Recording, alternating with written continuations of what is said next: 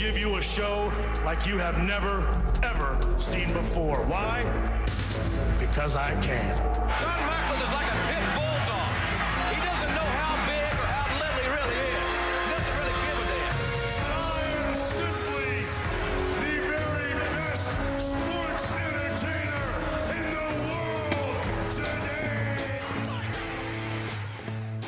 entertainer in the world today. Oh, oh, oh, oh, oh, it is the Matty Daddy Wrestling Matt Podcast. We are back.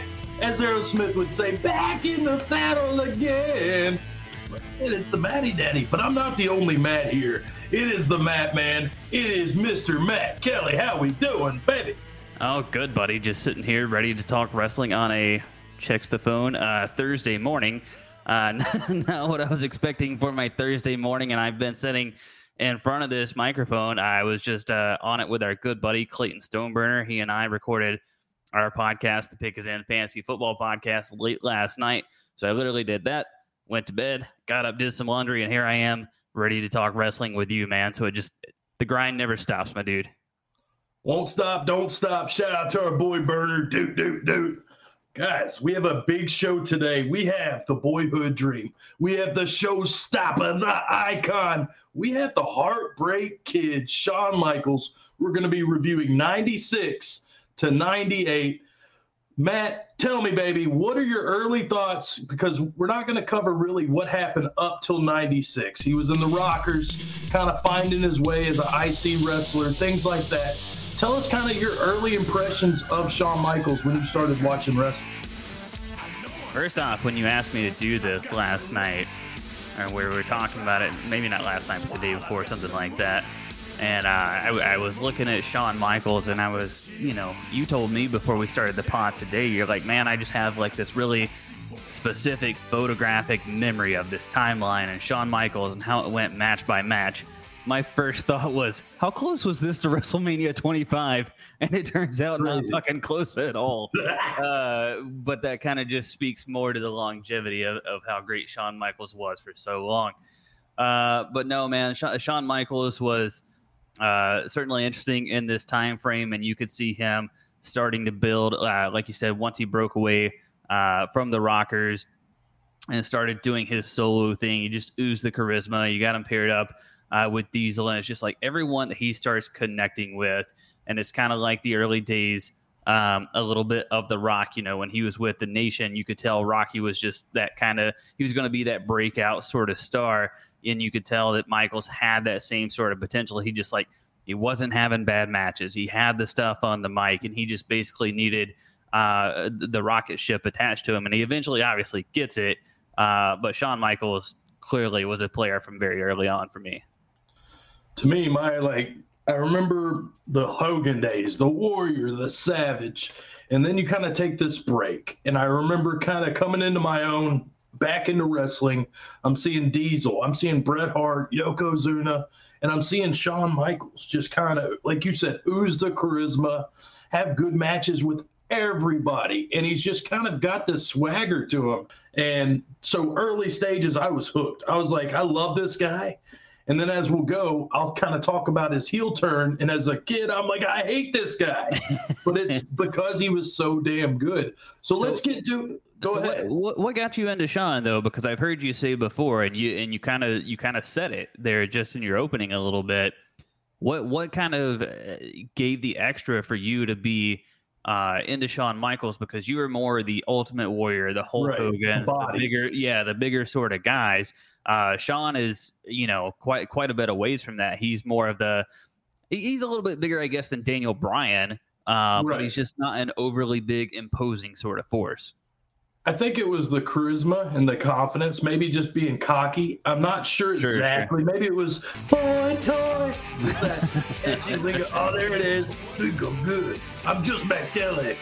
Dude, um, it, it's a weird thing. Maybe it was tuning up the band, the sweet chin music. Sure, I think sure. that's one of the most luring, you know, that where he's skinning the cat on the ropes, things like that just kind of, I guess it stuck with me. And so to me, I just, you see Bret Hart, and, and I love Bret as a in-the-ring match. But as far as personality, coming out to the ring, I just feel like Shawn Michaels did it all. as a coming into my own teenager, I probably thought it was pretty funny. You know, he's a ladies' man. Oh yeah, yeah, for country. Sure. So a lot to uncover there, but let's start with the boyhood dream band, ninety-six. It's kind of cool to go back and look at this, and we have like a face Shawn, and it turns into this heel Shawn, and then it's gone. So face Shawn, we've got Royal Rumble, wins the Rumble, ninety-six, last eliminates Diesel. Like you've kind of mentioned, they had this kind of relationship, bodyguard, whatnot. And you kind of see Diesel taking a heel turn here, but still cool with H B K, H B Kizzle. We lead up to this Iron Man match. You have Shawn Michaels versus Bret Hart. If you haven't, go back and listen to the Wrestling Mat podcast. We covered this Iron Man match in detail with our good buddy C J Krause, the luchador that makes you want more. Early stages, Iron Man match, Bret Hart, Shawn Michaels. Why was this such a good clash of styles? It's just one of those things that you can't really necessarily explain it in terms of uh, of in-ring styles. It's just one of those where th- they're just made for each other in ring, despite what their differences may be outside of the ring and how different their personalities are. Which you drew that up uh, nicely. You know, Bret Bret is kind of Bret whether he's in the ring or not. Honestly, the more that I think about Bret Hart, he, he's not all that different from what you see on T V versus kind of how he is today. Um, and that's obviously very, very different from Shawn Michaels. So that contrast right there uh, chalks up a good matchup. But then you talk about in the ring, these are two performers that just really didn't have bad in-ring moments and matches. Um, you know, Shawn is always very, very fluid. Bret always, you know, sells pretty well. Um, and so when you get them together in that sort of heated feud, and it was at that point where if you're watching it, you're like, man, are these guys actually, do they actually really freaking hate each other? And you could kind of feel that uh, coming through at times. And I think there was, I can't remember exactly what it was, if it was A and E or something else that I watched with Bret Hart, but just him talking about the tensions at that time and not really caring uh, for, uh, for Shawn and for Hunter and that sort of thing. And so, you know, I, I think a lot of times you hear that the best, Uh, the best on-screen things come from real life uh, sort of scenarios. And so you could kind of get those vibes as well from those two, but it, you know, it's, it's Charlotte and Sasha Banks. It's, it's Triple H and The Undertaker. It's, uh, you know, The Rock and Hogan. It's like just opponents that were sort of made for each other in ring. You kind of put that in this, uh, in that same category. Yeah. It's just crazy how you could hate each other's guts and then still go out there and put a five-star match in. And they're they're polar opposites. I mean, they're both alphas to a point because they are right, right. Yeah, but then they just they just. I, I feel like I've ran into this when you have somebody who's too similar. You almost, I would say, similar to a you know a controlling aspect, things like that. You clash, you butt heads. It's just wanting to be the top on of your game. So let's talk, because we you mentioned Triple H, you mentioned kind of the surroundings. I mentioned Diesel, the bodyguard. We have the click. We have the curtain call. A big thing in wrestling was kayfabe. You didn't mix the good guys with the bad guys. And when you didn't wrestle, you were still a bad guy. If you were at the airport, if I ran into Matt Kelly, you're not signing autographs for kids. You're a heel, man. So what was your, so being, let's bring it back to an old school perspective before this revolutionized of wrestling where it's, everything's interchangeable. Heel face, what's your thoughts on the curtain call and what they did to kind of break kayfabe? I mean, certainly from today's vantage point and everything that we have behind the scenes going on with either W W E Network or talent dropping uh, you know, things and interviews that they did, or, you know, what made these decisions or why this was worked into their, you know, their wrestling gear, or, you know, what they felt during this promo or this line. I mean, there's just so much that actually is revealed today. And I mean, I do like that aspect to a point, but for this particular moment, I mean, we were still dialing the, the W C W hotline, you know what right. I mean? Like th- this was that sort of time frame, and you know all this information, at least for me as a kid growing up, uh, was not as prevalent on the internet. Maybe it was, and I just didn't know how to access it as a child. But um, yeah, I mean it's it's it's very very different when you learn about stuff like that. And I, and to your point, you know, You go to uh, you go to an airport and you see somebody that's like a bad guy on T V. You don't know any better, and you make that connection. I would, you know, as a kid, I would have been like, I'm not even going to try that, you know.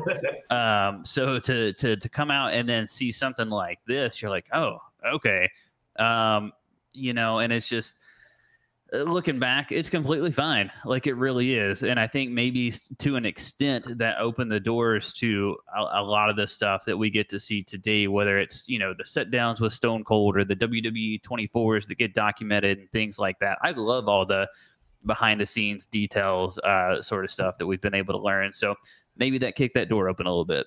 What an evolution of wrestling, like to go from just good guys, bad guys to tweeners to behind the scenes. But like you said, it's all badass. This is all things as a young child I wanted to know. I just didn't know. I wasn't smarted up to the business. Great stuff here. Let's keep it going, though. Let's talk Camp Cornette. This is what, when I thought of this summer, I was like, all right, how we go, we transition from H B K, Bret Hart. Of course, he Diesel does the job for him before he goes and signs with W C W. So you can kind of see Shawn Michaels, this pin-up aggression. Even as champion, he's kind of got this cockiness, almost like this anger where he's like, you know, it's you versus the world. You see it when he's when he when Diesel's out of there, he's giving Diesel the finger, all this different stuff. So then we get to the British Bulldog, who was another body guy like we've talked about. I really liked as a kid. I thought this guy could... He no, was a body could wrestle. Yeah, he was, yeah. A, he was a good old boy and bloke. Um, but you see kind of a different style of W W F. You see sexual harassment brought into the storyline with Bulldog's wife, Diana Smith. And this puts together a couple matches at King of the Ring, Beware of Dog, where they're kind of feuding. This is kind of your transition into Vader. So Bulldog, guys, real quick, kind of rapid fire. Do you think he ever had it as a main event guy, or do you think he was just better as that strong mid-card talent? Yeah, that that's a tough one. Um, and obviously we're never, ever going to get to find out, but oh man, uh, maybe in the right circumstance, uh, it, it kind of reminds me of when, um, uh, of when Ryback got really hot there uh, for a while, and they just never, ever really pulled the trigger with him. Uh, it, it just kind of reminds me of that particular scenario. Uh, not that they were similar in wrestlers or styles or anything like that, but it just, it kind of reminds me of that particular uh, moment. And then just to touch on real quick, storyline wise, there is, uh, you know, there, there is an account out there uh, on, on TikTok of all places that's like, hey, do you remember this happening in W W E? Um, and it is it, W W E got away with some, uh, some pretty, pretty, uh, oh, what's the word I'm looking for here?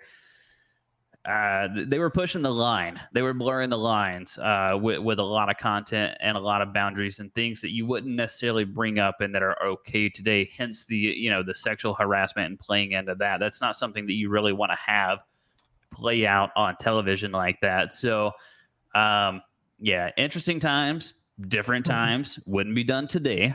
Um, right. But you look at it and what it meant to, you know, that faction that, you know, of course it's Cornette. Um, so good. But, uh, yeah, man, it was, it's just one of those things where it's just, you, you got to look at it for what it was at the time and understand that you can't compare it to where the line has been moved today. I think Bulldog's that like perfect transitional piece. Like you're going in between feuds, say like the Bret Hart and the Vader feud. You you've seen it with Owen Hart a lot. Owen's kind of your your warm up to Bret Hart. So like or the guy like, to go through to get to the champion. Yes, it's he's that perfect perfect mix of like Camp Cornette, because you have Owen Hart, you have Bulldog. They're great tag team champs, great I C style mid card talent. You don't necessarily need them in the main event. It's not like a Daniel Bryan where they just have this rise of, you know, swell. Now, granted, Bulldog in ninety-two, Wembley Stadium, when he beat Bret Hart for the I C right, title. Right, right. Now, that's a different phase. That's a little bit more, you're getting your more gassed up Bulldog. ninety-two is more of a big body era. I think it could have worked.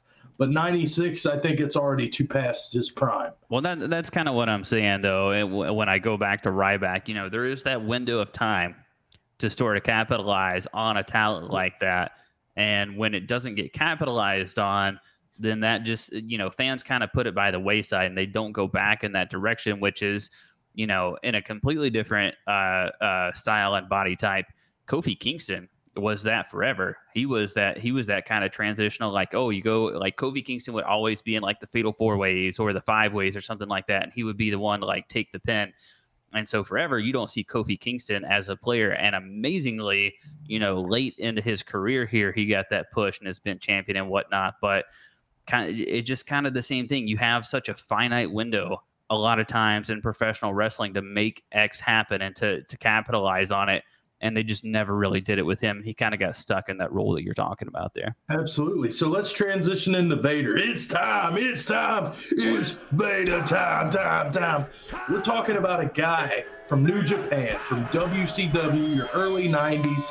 This guy was a main event guy going up against Hogan, Flair, all sorts of hype, whatnot. And this is kind of when you see Nash and Hall leave for W C W and you get Vader brought in, this is their big signing. This is their main event star.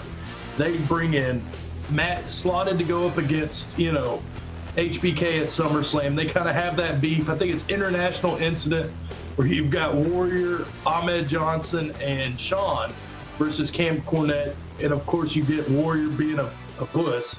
So he kind of chickens out, does his whole shit. So Psycho Sid gets brought into the the party. So funny, we'll go to Psycho Sid later, but he wasn't even supposed to be part of this storyline.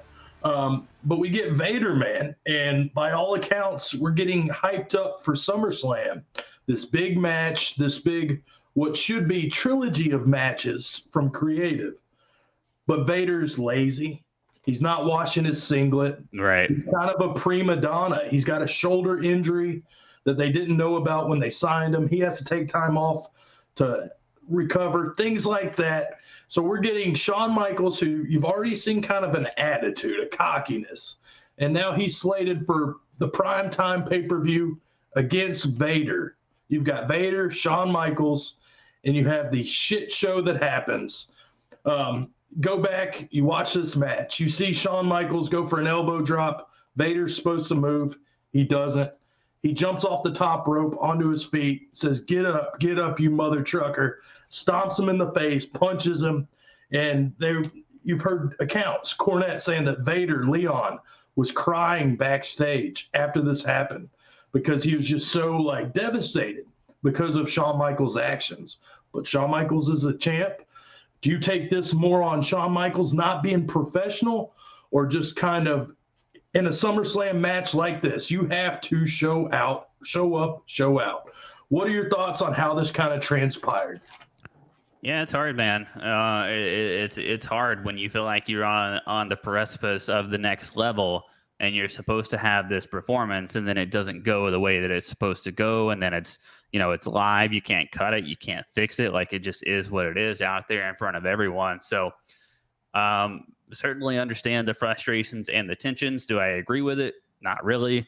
Um, but then again, you've heard Shawn say there's a lot of things in my early career that, you know, I, I was right. I was a bit of a jackass about a lot of things. I don't know if he's necessarily owning that particular moment, but I'm sure if he would go back, you know, he would probably handle it um, a, a little bit differently. So it, it, it is definitely difficult. You see moments like that even still today, and you see, you know, announcers try to cover it up. And, you know, the most recent thing that I can really think of uh, that I've seen that is is of similarity, not in, in, in the reaction portion, especially in the ring, but just like how upsetting it was to another performer that happened that way was uh, Goldberg and uh, Taker over in Saudi, right? You know, there was supposed to be that match. And in fact, uh, in fact, Shawn and Shawn and Hunter against uh, Taker and Kane, that was another one where yeah, that, that match sure. really, really went awry um, and was just bad from the get-go in the ring. But,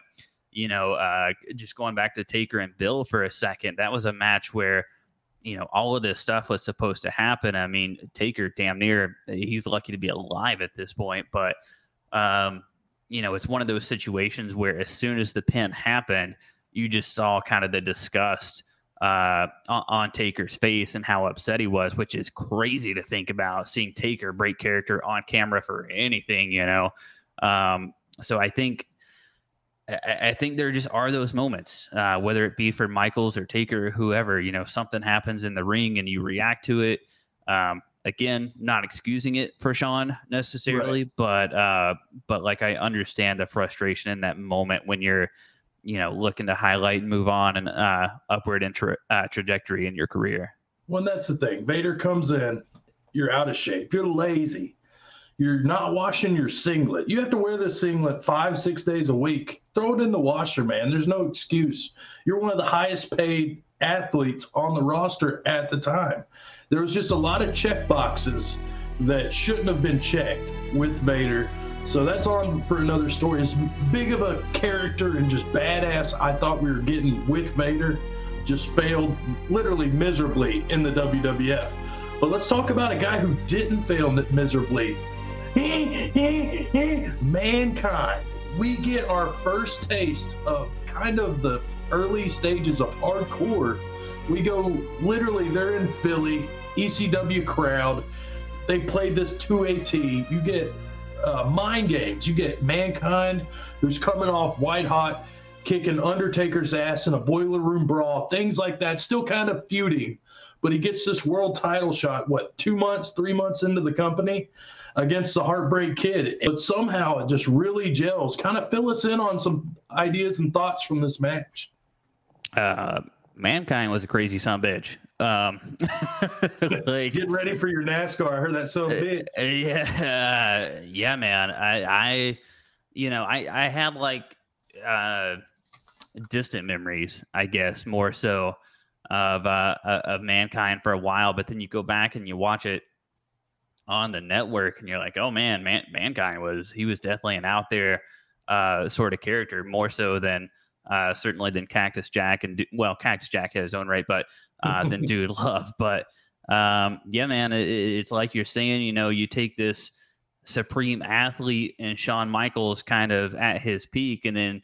You know, I don't think Mick Foley is going to fight anyone in telling you that he was not a supreme athlete at any point throughout his career. He was just, uh, you know, kind of the crazy guy that would put his body uh, through whatever with whoever he was in the ring with. I think that's the great thing that you can say about Mick is that there was nobody. I mean, we're grant you we're talking about Shawn Michaels, right? But there was nobody or no match that wasn't Uh, important enough for Mick to go out there and do his job and make that person look good. Um, and so that, I think, again, is just why that pairing works out so well between the two there. When you see some spots during the match, you see where Shawn Michaels take, tears up, or I think it's Mankind, tears up the uh, the pad that's on the concrete. Right, outside. Right, yeah.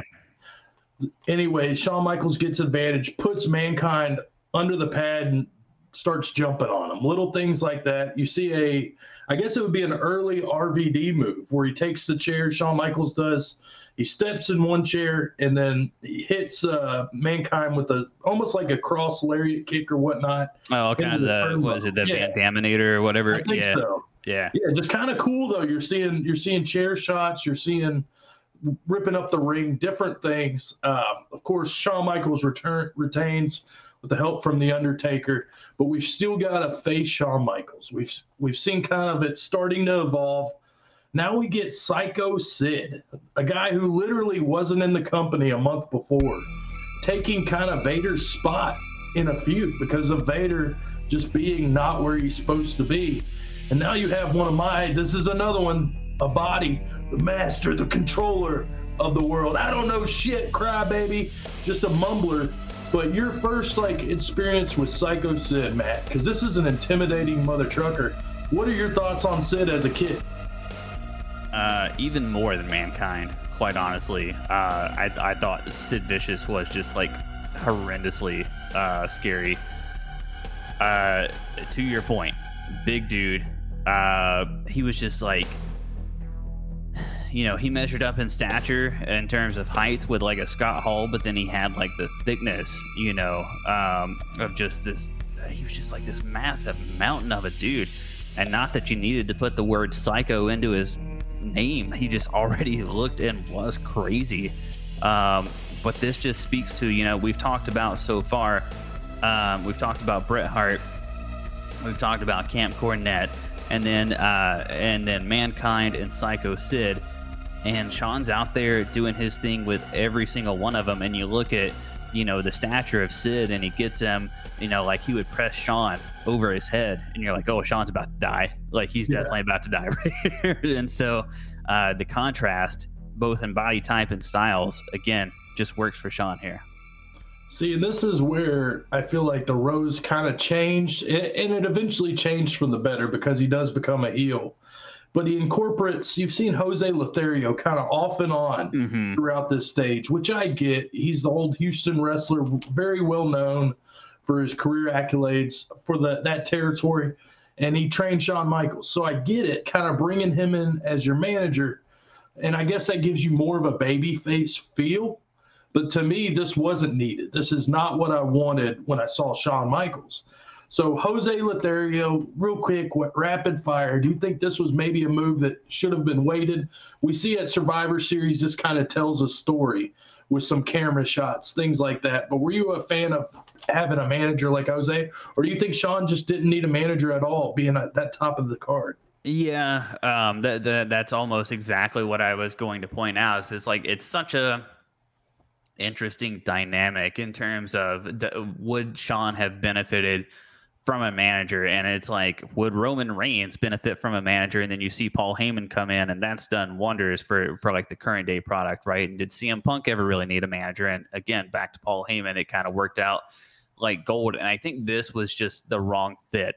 I don't think it's that Shawn couldn't have benefited from a manager. I just think it was the wrong fit, and I think it's a place and time where, you know, W W E is known for bringing in sort of that nostalgia sort of factor and pairing up a superstar and trying to maybe give them the rub or give them a little bit of an extra to, you know, put something on top of their character.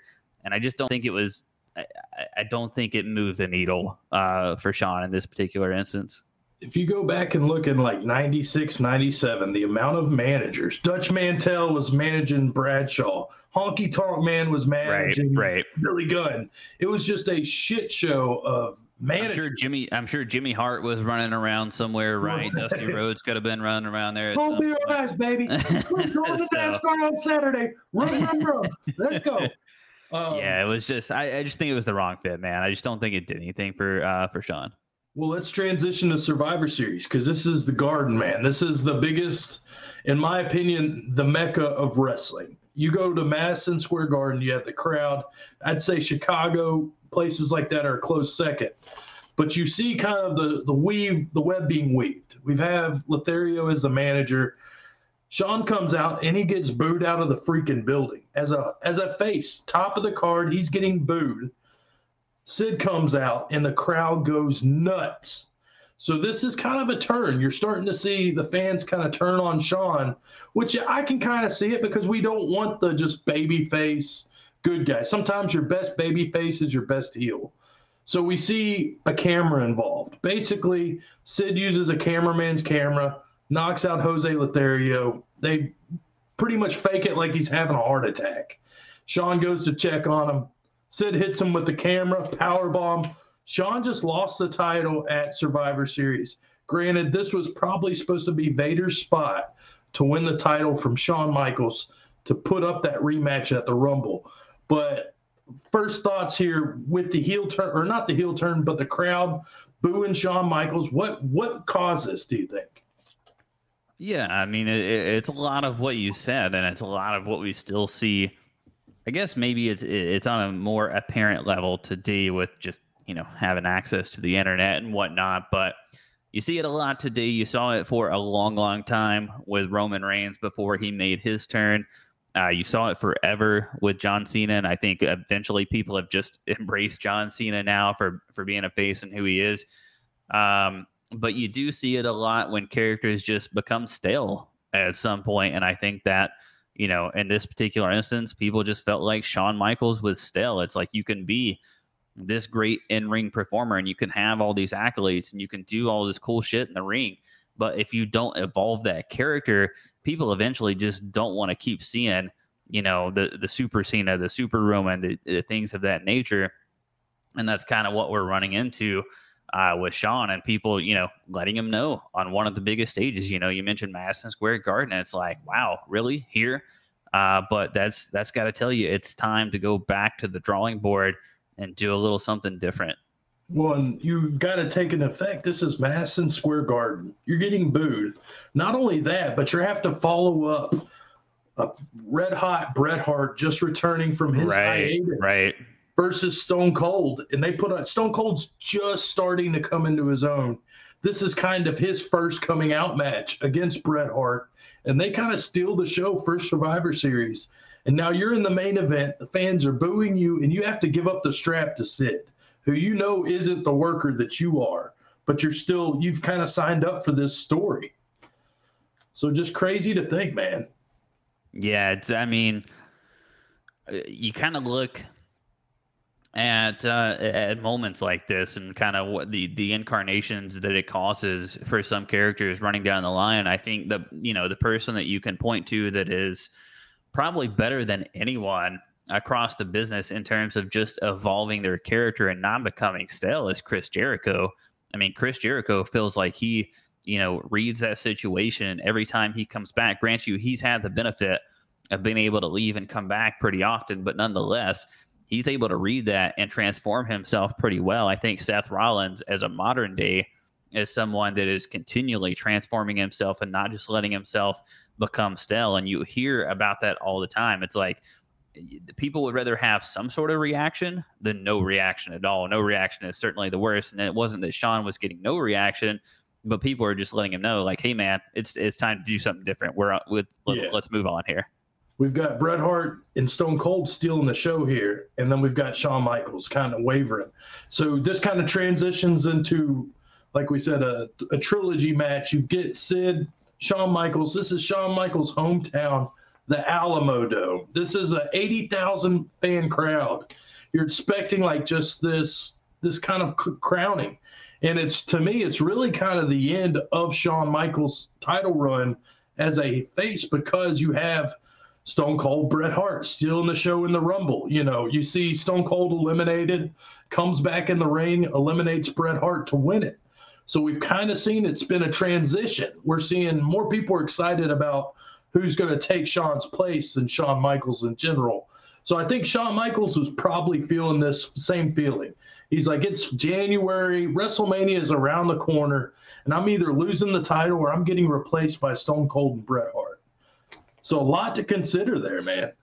Yeah, I think it was just uh, what you're saying. There's the combination of people feeling like Shawn Michaels is stale. You have Bret Hart and uh you know Stone Cold on the rise, and it's just like opposite trajectories at you know at one of the most important times of the year, talking about the Rumble. And all of a sudden, I can't imagine, you know as a performer, you're sitting there and you're seeing this going the wrong way for you. um it, it's got to be tough times. Not you know uh it's got to be tough times psychologically, just watching that kind of occur and figuring out, okay, what do I need to do now to kind of up my game here? Well, you got to also think, so he wins the title, Bret Hart dibs. You have Razor, Diesel, they dip. They go to W C W, and the rankings go through the roof. So you've got no Bret Hart. Stone Cold isn't really a character yet, so you're having to lead this team pretty much by yourself all right, summer right. with your, your other big attraction is Vader, and he looks like shit. So you're literally you're you're playing with, I wouldn't say mid-card talent, but mid-card talent and Sid well, who shouldn't people, even be there. Yeah, just people that haven't been made yet, right? Right. And so we we kind of see we're kind of seeing that play out live uh, with A E W. You know, there's people that just not have not been made yet. And grant you, you have this influx into A E W right now, and people are uh, getting made, and you have people that are obviously from W W E, but at the same time, you know, they they for for the longest time it was like it was Cody, Kenny, uh, you know, the Bucks, kind of that core forward that kind of brought A E W along, and then Chris Jericho, and then a lot of other people that had been in not the W W E product. So you have these big names that are kind of trying to string everyone else along. And grant you, that's, again, it's playing out a little bit differently as they sign people, but it's kind of the sim- uh, similar situation that we're seeing uh, with A E W right now. So I have a question for you then, because yeah. I, I want to pivot to A E W for a minute. We'll we'll keep it short, couple minutes, but because we do have A E W that is still trying to build their own stars. Like, obviously, that's the plan overall. Over time, you've got the Young Bucks, you've got right. Jericho, you've got some of these guys, but then you have some of these Adam Page, people like that that are, are almost there. But you also, you're bringing in all this other talent that's already C M Punk, that's Bryan Danielson. Do you worry at all that maybe this is stunning the growth of the brand in general because of all these high-level talents? Do you feel like these high-level talents are just going to be able to take a secondary role and let an Adam Page get the build-up to win over C M Punk? Guys yeah. like Orange Cassidy, players that aren't there, but they have been on the right track. So what are your thoughts as far as growth in A E W? Because we love these talents. We love the big signings. But do you think it hurts in a way, or is it, it seems good? Yeah, they're at an interesting crossroads right now. Um, I, I, I've been thinking about that a lot because I want to see Bryan Danielson. I want to see C M Punk. I don't, there are a few people that I don't need to see, and I'm not going to take shots at them, but there are a few people that are getting, you know, opportunities in T V time that I don't necessarily need to see, but that's just me as a fan drawing the line where I want to draw the line. Right. But, um, yeah, it, it's an interesting crossroads because you do have, Uh, the Darby Allens, the uh, the Orange Cassidys, the Hangman Pages, and uh, even to an extent, you know, Kenny Omega hasn't really been exposed uh, directly to a U S audience. Grant you, he's been the champion for a hot minute, but he hasn't, you know, necessarily been exposed uh, uh, to a U S audience for a long time. Um, you have guys like Adam Cole that have come over that still have a lot of gas left in the tank. That's that's the thing about some of the some of the talent that A E W is bringing in is like, they're not just here for a uh, for a one-off pay-per-view. They're not just here uh, for a few weeks. I mean, Sting has been there much, much longer than I thought Sting was ever going to be uh, in A E W. And I think I, I was just so conditioned to, okay, this is, you know, this player is coming in for uh, for an X amount of time for, you know, for this three or four month run, or maybe it's just this one build up to this one pay-per-view. And people are sticking around in A E W right now. So, you know, they have the opportunity. I think Orange Cassidy is pretty, pretty over with folks right now. Hangman Page kind of in the same boat. Uh, Darby Allin been paired up with Sting. He is a, a an ascending talent. The women's division is wide open. Uh, that that's pretty interesting to me with A E W. They don't have, uh, you know, they haven't had a lot of crossover stars from that perspective come over yet. So I think they're able to build that. I think they're able to build their tag team division. It's really just this the men's single division where they're at this crossroads right now. It's it's a fine line of having C M Punk back, having that draw, and then to your point, building your own stars so that when they're gone, you have you have room to go. You have somewhere to uh, to pivot to. The one thing I will say about W W E, W W F, whatnot, and you look at it at the time and you're like, oh, they're just burying guys. Triple H is beating everybody. But you look at it, W W F, when W C W guys came over, they feuded. Yeah, they get a win on Raw, things like that. But they, unless you were Booker T, you didn't just get an easy win. They established their own talent as almost the premium. So when you have an established talent, like maybe a, Goldberg's not a good example, but anybody else, you you can have them lose because they're established already. And, and they have over. and they have a little bit of that today. They have the Seth Rollins, the Roman Reigns, the Charlotte Flairs, the the Rhea Ripley's, you know, things like that. They have a lot of their own talent that is doing well and is at the top of the card. At the same time, W W E currently has a problem where they are trying to do just simply too much with, uh, you know, with people like Karrion Kross, with Ricochet, right. uh, with people whose character they just do too much with, and they try to make them something that they aren't.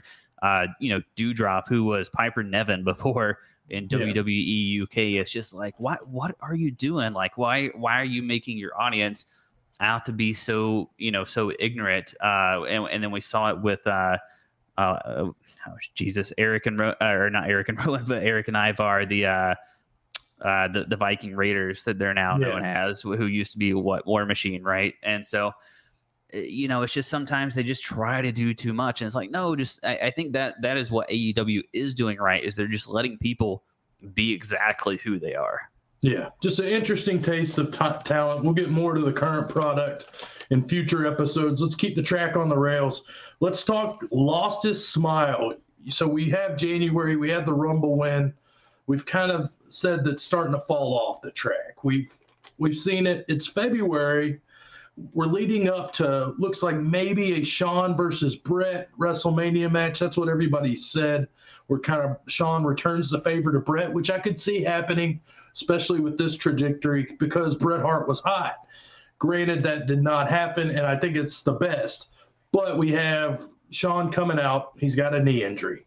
All of a sudden, I think this is more Shawn just kind of deciding to pivot, that maybe he needs some time away before it gets too stale. He loses his smile, which I think is genuine. I think he literally did. He was just burned out. This wasn't his road. So he forfeits the title literally a month before Mania. Thoughts on how Shawn handled this? Um, you know, it, it's kind of a situation that I don't think we were accustomed to back in the day, and listening to, uh, you know, talent from that particular standpoint. There was uh, probably a lot of times where, you know, maybe you were going through stuff and he was just kind of in his head in his own way, right? Um, and you just didn't take breaks. You didn't take time off. And I think that's a lot more prevalent today. We've seen it with different talents. They're like, hey, I, I just need to step away, whether it's C M Punk or Sasha Banks or whoever the case may be. It's just like, okay, I'm not in the right space. This isn't working. It's not good business for anyone. I shouldn't even be in the ring right now. Um, so it, it was also at the at the point where, you know, I've heard Jim Ross say, like, H B K was kind of this polarizing sort of figure, both on screen and backstage with different talents. And so maybe it was just good for, for everybody involved, for Shawn to just kind of kind of go away for a bit, refresh, uh, sit on it, and then, you know, come back and start new. Well, I think it worked perfect. I think it, it built so many different avenues, so many different characters. This leads to WrestleMania. You get the, you know, the Bret Hart Stone Cold, you get the swerve, you get, this is basically Bret Hart's heel turn.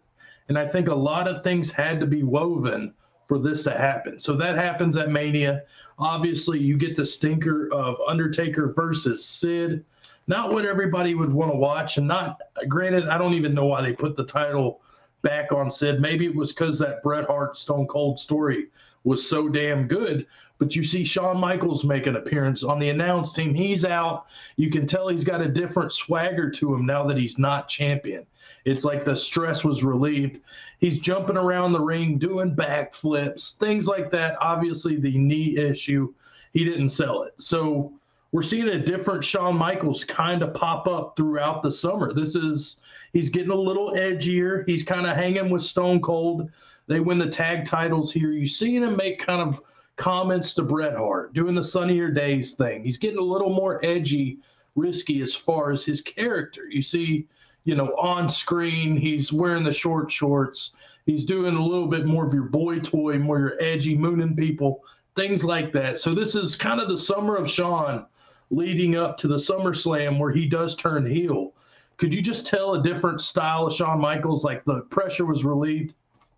Yeah, and it's just one of those things, too, where it's like, absence makes the heart grow fonder. You know, again, he just goes away for a little bit, comes back. He's doing all this stuff now. And it's all of a sudden it's like, oh, he's revitalized. He's this person now. He's not, uh, you know, what we remembered. And it's like, oh, it's just good to have Shawn Michaels back. Like, oh, yeah, this guy is good. And so, uh, you know, for all of the right reasons, it just worked. Well, and that was the thing. So we've had a couple of months of Bret Hart as your heel. America hates this guy. You're getting Shawn Michaels pop in and pop out, make jokes about Bret, teaming with Stone Cold, drinking beer with Stone Cold. He's kind of back in that flavor that everybody wants him to be. So this all leads towards you have Bret Hart as your champion going up against The Undertaker. I think it was the other way around. Maybe Undertaker was champ versus Bret Hart. It's SummerSlam. You have Shawn Michaels as the guest referee. You've seen the tension build up with Shawn and Bret. It gets to a point in the match. Bret Hart spits on Shawn Michaels. Shawn gets pissed, picks the chair up, swings it at Bret, hits Taker. Whole new avenue, whole new ball game. Next night on Raw, Shawn saying, If he ran into The Undertaker, he'd take care of him. This is your swaggy cockiness of Shawn Michaels. This is the beginning of the heel turn. This is the beginning, the formation of D-Generation X-Man. So tell me, we get Rick Rude as the insurance policy. We, we see China. We see Triple H. Your early days of Shawn Michaels the heel and just kind of this heel turn. Were you expecting it? Where, where were you at? At the early days of the formation of D-Generation X. Well, and just real quick too, wasn't the stipulation in that match with uh, with, with Brett and uh, and Taker that Shawn like had to make the three count for something, right, or otherwise he would be fired? Yeah, yeah, he had to call it down the middle, or he, he would have been fired. So, you know, it, it, it's you, you can kind of see it, especially in hindsight, right, where that build uh, was going and how perfectly it sets up, because Shawn just kind of stares down Bret Hart as he's making the count, like knowing he has to make this three count right now, and Shawn's like, oh man, I just you know I just screwed myself basically uh, into, into giving Bret the title there. But um, early days hill uh, hill hill sort of Shawn, you know, especially if we're talking about specifically with, I mean, was he really like specifically heel when D X started? Like, because they were just, they were so damn goofy, you know, yeah. that like nobody really hated him, sort of thing. But at the same time, he was like, he was still kind of a jerk um, in a lot of instances. So it's just kind of hard to draw that line. And like, was Shawn like a true heel, uh, especially by the standards, right? Well, compared of, to nineties, feel right? One. Right? Yeah, yeah, it's it's a completely different flavor there. Um, so interesting times, and it, it's kind of one of those where you start to see where a heel is so entertaining that you almost can't hate him, and I think Shawn's a good example of that at, at this particular time. When you see Rick Rude as a bodyguard, and then you see China as a bodyguard, this is something that's not been done. You have a female protecting males, and for the way Shawn Michaels played this chicken shit heel, yeah, this was perfect. And then you have an up-and-comer in Triple H kind of as your uh, your your middle guy, the guy that you get to Shawn.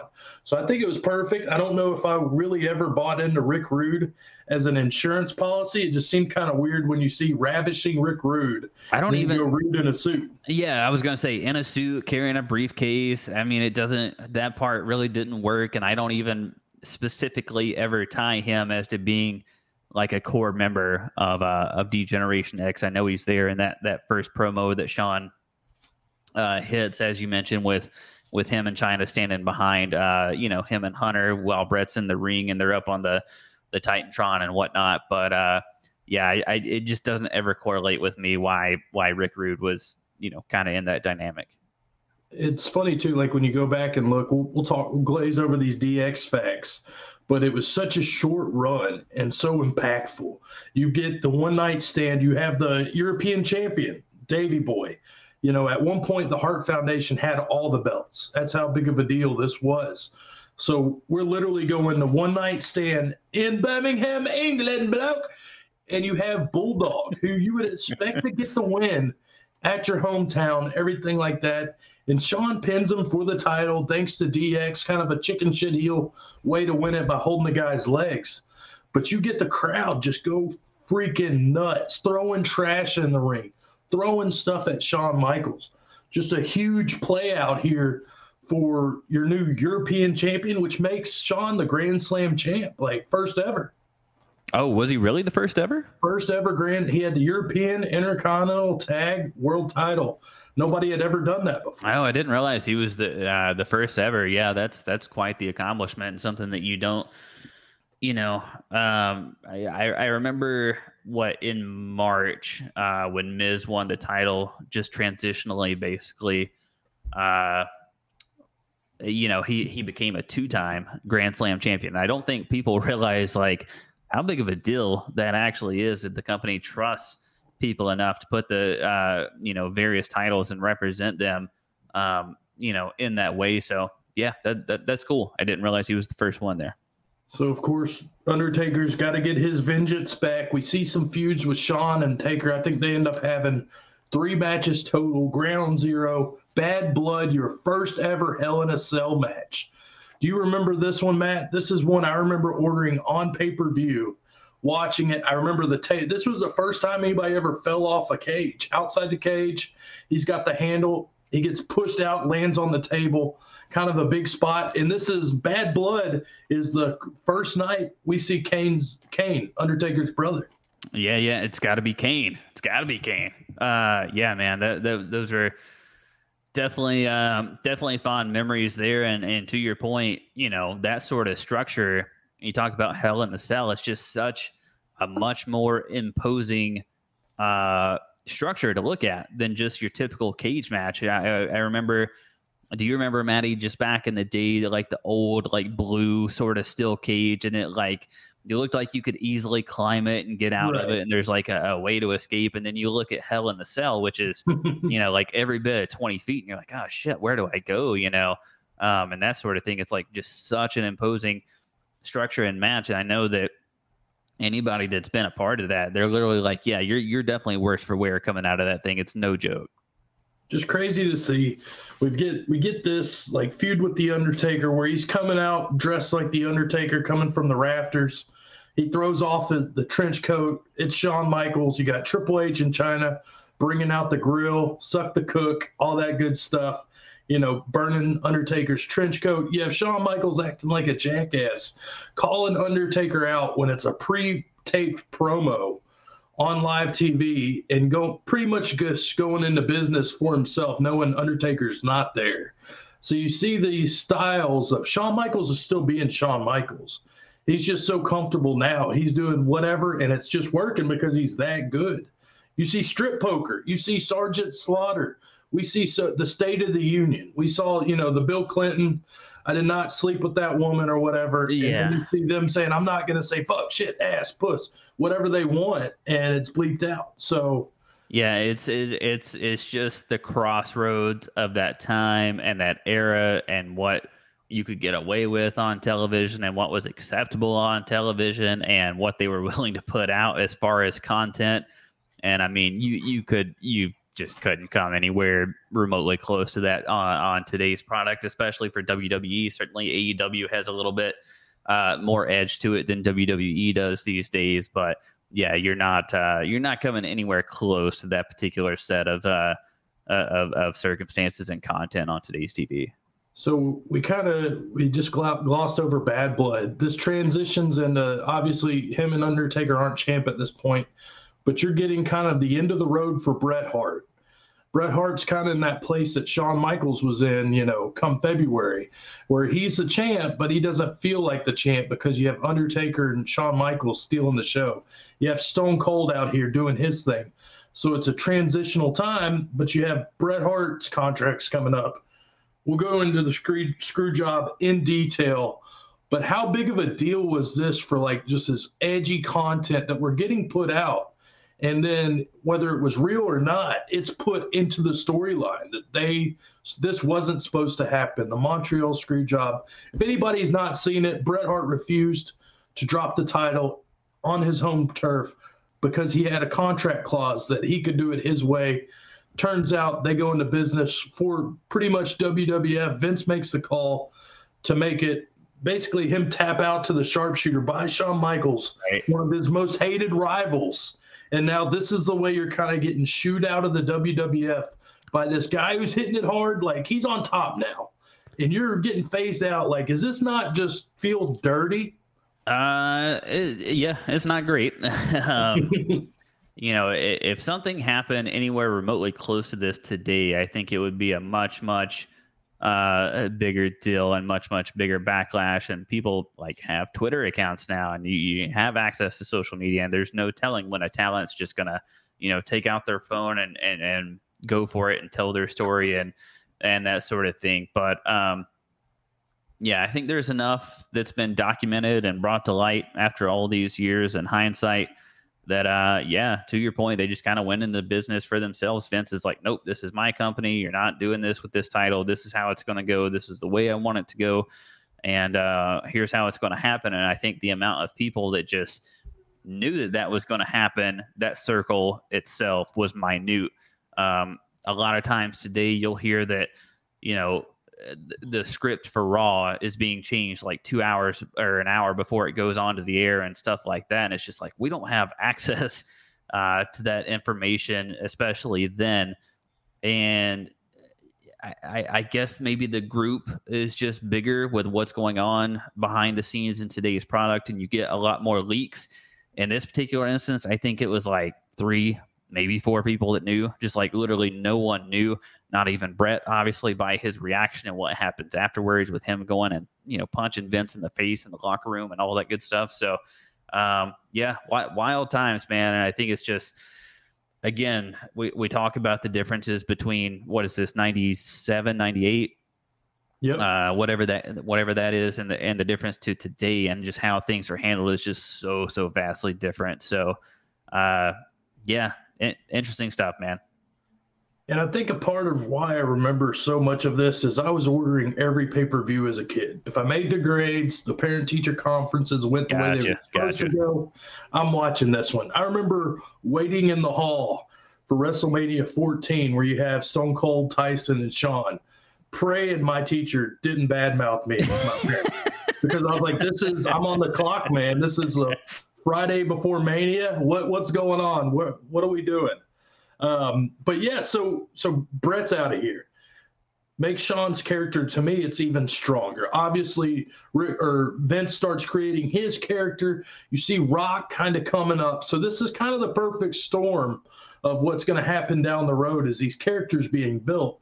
But you see Shamrock and Shawn kind of face. It's kind of a placeholder till you get to the Rumble, which is Shawn Michaels. It's Undertaker. It's a casket match. This is a big deal. Sean's red hot coming off that. He's got Triple H in his back pocket, the new European champion because of their antics. Have you ever seen anybody just lay down and give their title to their buddy? Remember old Sergeant Slaughter saying, you know, this is Christmas. Sean, you have to defend the title against Triple H. As a kid, I'm like, oh, shit. Like, right, right, right. Yeah, outside of the uh, the finger poke of doom, I don't remember a whole lot of uh, instances of that happening. And this was before. This is right, right, so yeah. Seeing right. two two buddies face each other doesn't happen in, in wrestling, really. You don't see, you know, two heels facing each other for a title, and that's what happened. And then you see kind of, like you said, a finger poke of doom. Pin, Triple H is your Euro- European champion. Why not? Sean doesn't need that. He's the world sure. title. No, not at all. Yeah. But uh, just more antics, more, you know, against the establishment. Just great D X early days. So let's lead it in, man. We're at the Rumble. We've seen two matches with Shawn and Taker. They've been nothing but great. We add a casket to the thing.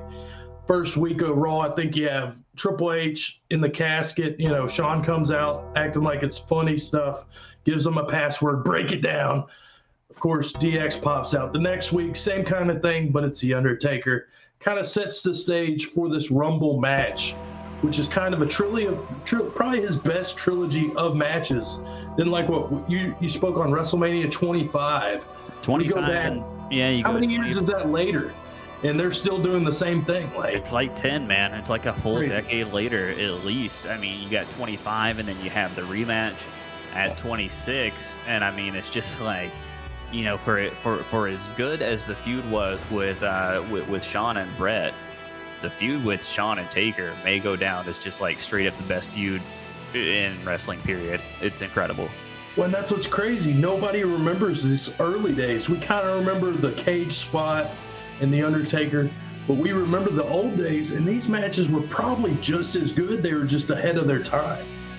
So yeah, that get... could yeah that could e- that could easily be the case, and I mean it, to your point, right? Like I like I said at the beginning, I was like, you know, where does this fall timeline wise? And I'm like, oh, I'm I'm, I'm nowhere close, you know.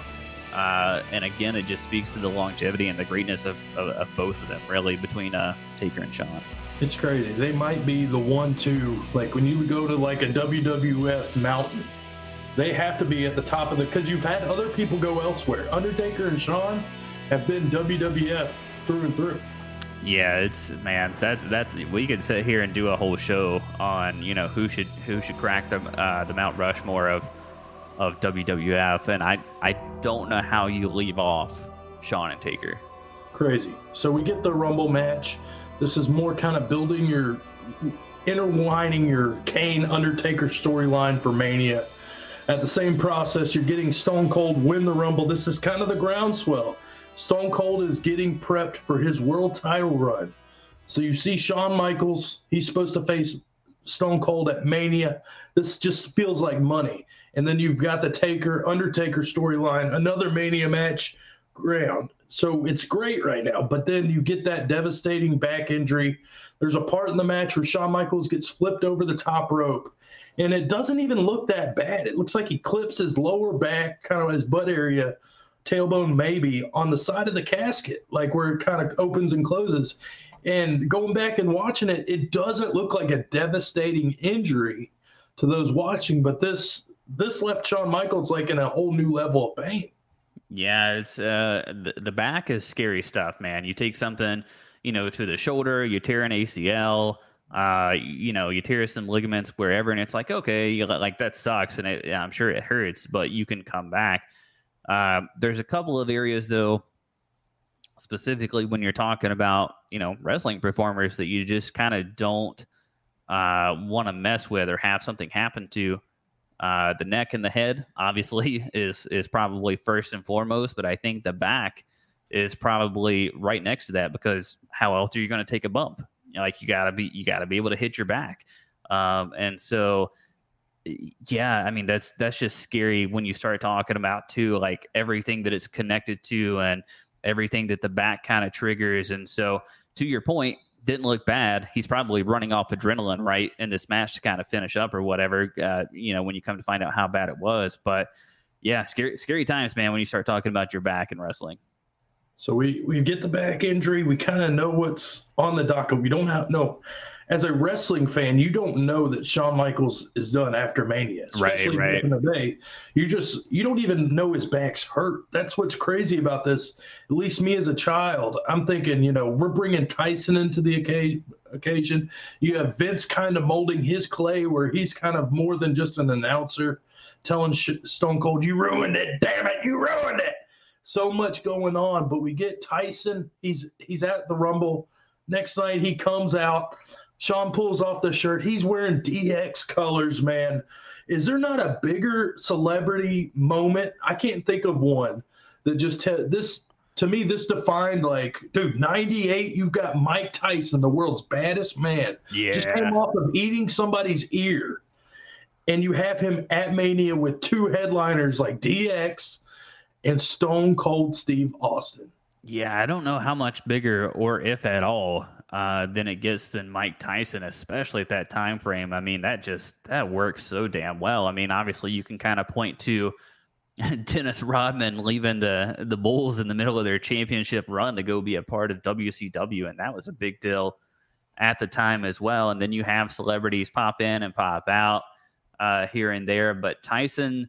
You know, we, we we did that stable draft a number of months ago, and I was like, I, I want Tyson as my, you know, enforcer. I mean, he's just a real life, believable badass. And then you have him in this situation with, uh, you know, the pinnacle of, of of what's going on in your in your company. I mean, it was just, uh, man, right place, right time. Everything about that worked for me. Also, another WrestleMania match we have covered in our art. Chives, the Wrestling Mat Podcast. Make sure you check it out, subscribe, leave a rating, review. But you get this kind of climax at WrestleMania. You get Shawn Michaels. You kind of see this backstage presence, something they didn't really do a lot at the time, where it shows them knocking on the door of the locker room. Shawn Michaels is warming up, walk into the stage. You see D X cover band or D X band playing live. This is a big freaking moment. He, he waves, tells Triple H, China, I got it. So this is a big match. Same with the iconic Stone Cold walking down the hall. I don't think anything's been played as much as that. Just such a big moment, man. Right, right. And I think another thing that, that works in the into this element, and with Tyson specifically, just to go back to that for just a moment, they didn't ask Mike Tyson to do something that he wasn't going to be good at. They just left him to be a legitimate badass. They didn't go say, hey, go go like try to hit this Canadian destroyer, you know, on, on Stone Cold or something like that. They didn't ask him to do anything off of the top rope. It's like, nope, just stand there, be a badass, maybe punch somebody, uh, that sort of thing. So that's why that worked. But yeah, uh, you know, Shawn waving him off, and then Stone Cold coming down the hallway like that. Again, you know, you look back and how simple that is, and Stone Cold walking down the hallway, but man, does it work. And that's kind of where I, you know, I was relating back to today's W W E, and it's like, hey, you're trying to do a little bit too much. Scale it back. You have a dude walking out in black trunks and black boots with a black vest, and you're just showing him walking down the hallway and how well that works. It's like, it, it sometimes it's just that simple, man. Big match feel, man. That's what it felt like. We're in the main event of WrestleMania, and they deliver. You have them go outside. They fight on the stage. They fight by the, the band, everything and anything. And then everybody remembers the super kick, spins them around. You get the stunner. This is the start of the Stone Cold era.